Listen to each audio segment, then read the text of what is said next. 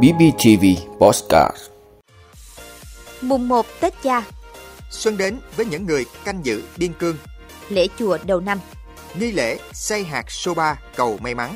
Đó là những thông tin sẽ có trong 5 phút sáng nay ngày 22 tháng 1, mùng 1 Tết Quý Mão của BBTV. Mời quý vị cùng theo dõi. Thưa quý vị, mỗi dịp Tết đến xuân về thì người Việt sẽ nhắc lại câu nói dân gian mùng 1 Tết Cha. Ngày mùng 1 được coi là ngày của các lễ nghi như chúc tụng, mừng tuổi dành cho người quan trọng nhất trong một gia đình.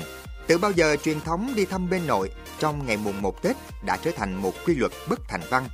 Một lịch trình quen thuộc trong 3 ngày Tết nhiều người vẫn thường được nghe đó là mùng 1 Tết Cha, mùng 2 Tết Mẹ, mùng 3 Tết Thầy hay mùng 1 Tết Nội, mùng 2 Tết Ngoại, mùng 3 Tết Thầy.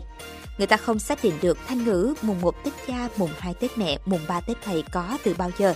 Trong lịch sử ngàn năm dựng nước và giữ nước của Việt Nam, chỉ có thể nói thành ngữ này được xếp vào văn hóa dân gian. Đây là nơi chốn ra đời các tác phẩm đặc thù như truyện cổ tích, ca dao, dân ca, tục ngữ, thành ngữ, vốn là những tác phẩm văn học dân gian phi văn bản, phi tác giả và được lưu truyền bằng hình thức truyền miệng. Theo quan niệm của người Việt Nam, cha là đấng sinh thành cho chúng ta kiếp người hiện tại để có tương lai đang đến. Tết cha, vì nhờ có cha, chúng ta được lớn lên mỗi ngày.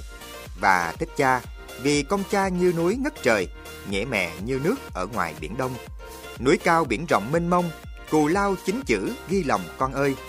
Chỉ riêng những điều này cũng đủ để người Việt dành trọn ngày mùng 1 để Tết cha.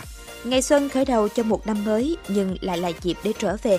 Người đi xa quê hương, người đang xa gia đình, tất cả đều trở về sum họp dưới mái nhà để cùng vui đón năm mới.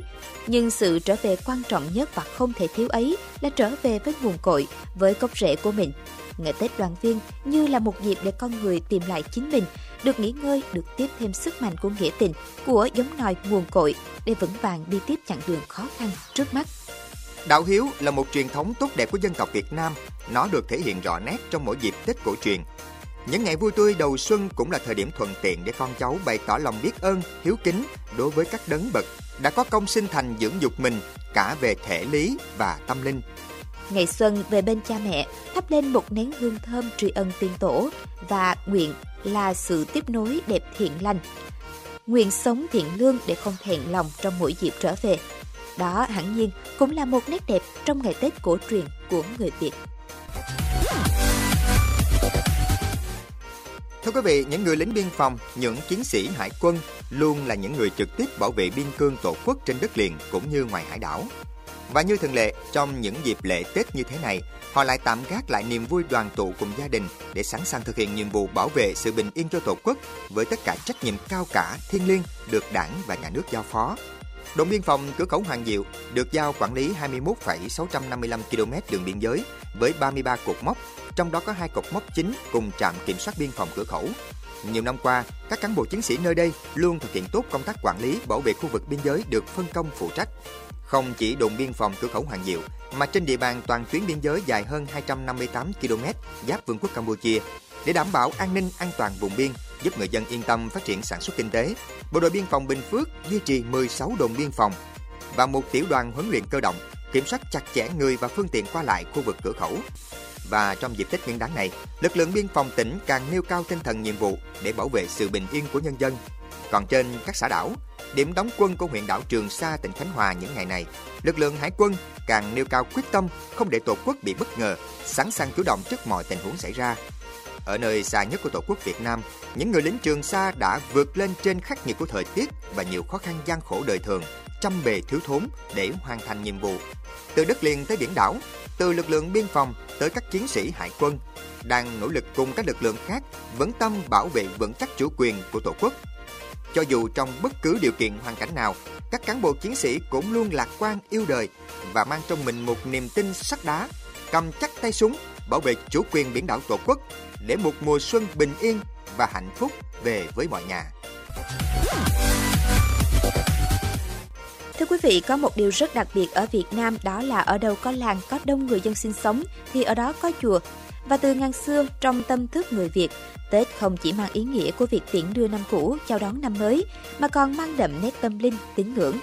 Ngoài tục lệ cúng gia tiên, sau giờ phút giao thừa, việc dành chút thời gian đến chùa dân hương đã trở thành thói quen của rất nhiều người, bởi họ tin rằng đó cũng là cách để tỏ tấm lòng chân thành và mong muốn bình an với đất trời. Hòa chung niềm tin của con dân đất Việt, người Bình Phước tin rằng đi lễ chùa đầu năm không đơn giản chỉ để ước nguyện, mà đó còn là khoảnh khắc để con người hòa mình vào chốn tâm linh.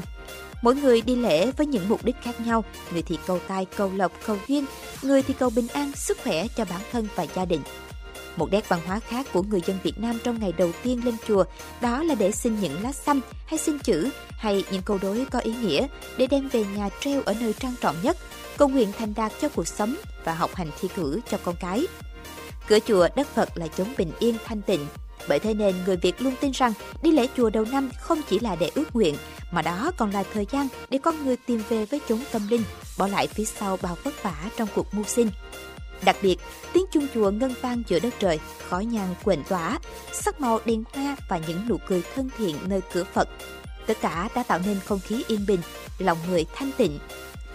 Đối với mỗi người dân Việt Nam, đi lễ chùa đầu năm là nét văn hóa truyền thống, được hình thành từ lâu đời. Cuộc sống ngày càng hiện đại, văn minh và nét đẹp văn hóa ấy vẫn luôn được người dân lưu giữ. Bình Phước có hơn 190 ngôi chùa trên khắp các huyện thị thành, đảm bảo người dân tỉnh nhà đang có một đời sống tâm linh tín ngưỡng, phong phú, để gửi gắm niềm tin và mong ước vào một năm mưa thuận gió hòa, bình an đến mọi nhà. Thưa quý vị, nghi lễ thần đạo Soba Kenkokusai là nghi lễ truyền thống của ngôi đền Gokoku tại tỉnh Tochigi, Nhật Bản. Đây là nghi lễ xây hạt soba để làm mì Toshikoshi soba hay còn gọi là mì trường thọ, được tổ chức vào thời khắc giao thừa giữa năm cũ và năm mới. Để người dân nơi đây có thể bày tỏ lòng biết ơn đối với một vụ mùa thành công trong năm qua, cũng như cầu mong về những điều tốt đẹp hơn trong năm mới. Trong nghi lễ truyền thống Soba Kenko Kusai, chính giữa ngôi đền được đặt một cối xay. Khách viếng thăm sẽ vừa xoay cối xay chậm rãi, vừa nói những điều ước trong năm mới. Họ cũng thường mang theo một túi gạo nhỏ để đổi lấy mì trường thọ, một món ăn thường được người dân Nhật Bản ăn vào khoảnh khắc giao thừa, tượng trưng cho sự may mắn và trường tồn trong năm mới.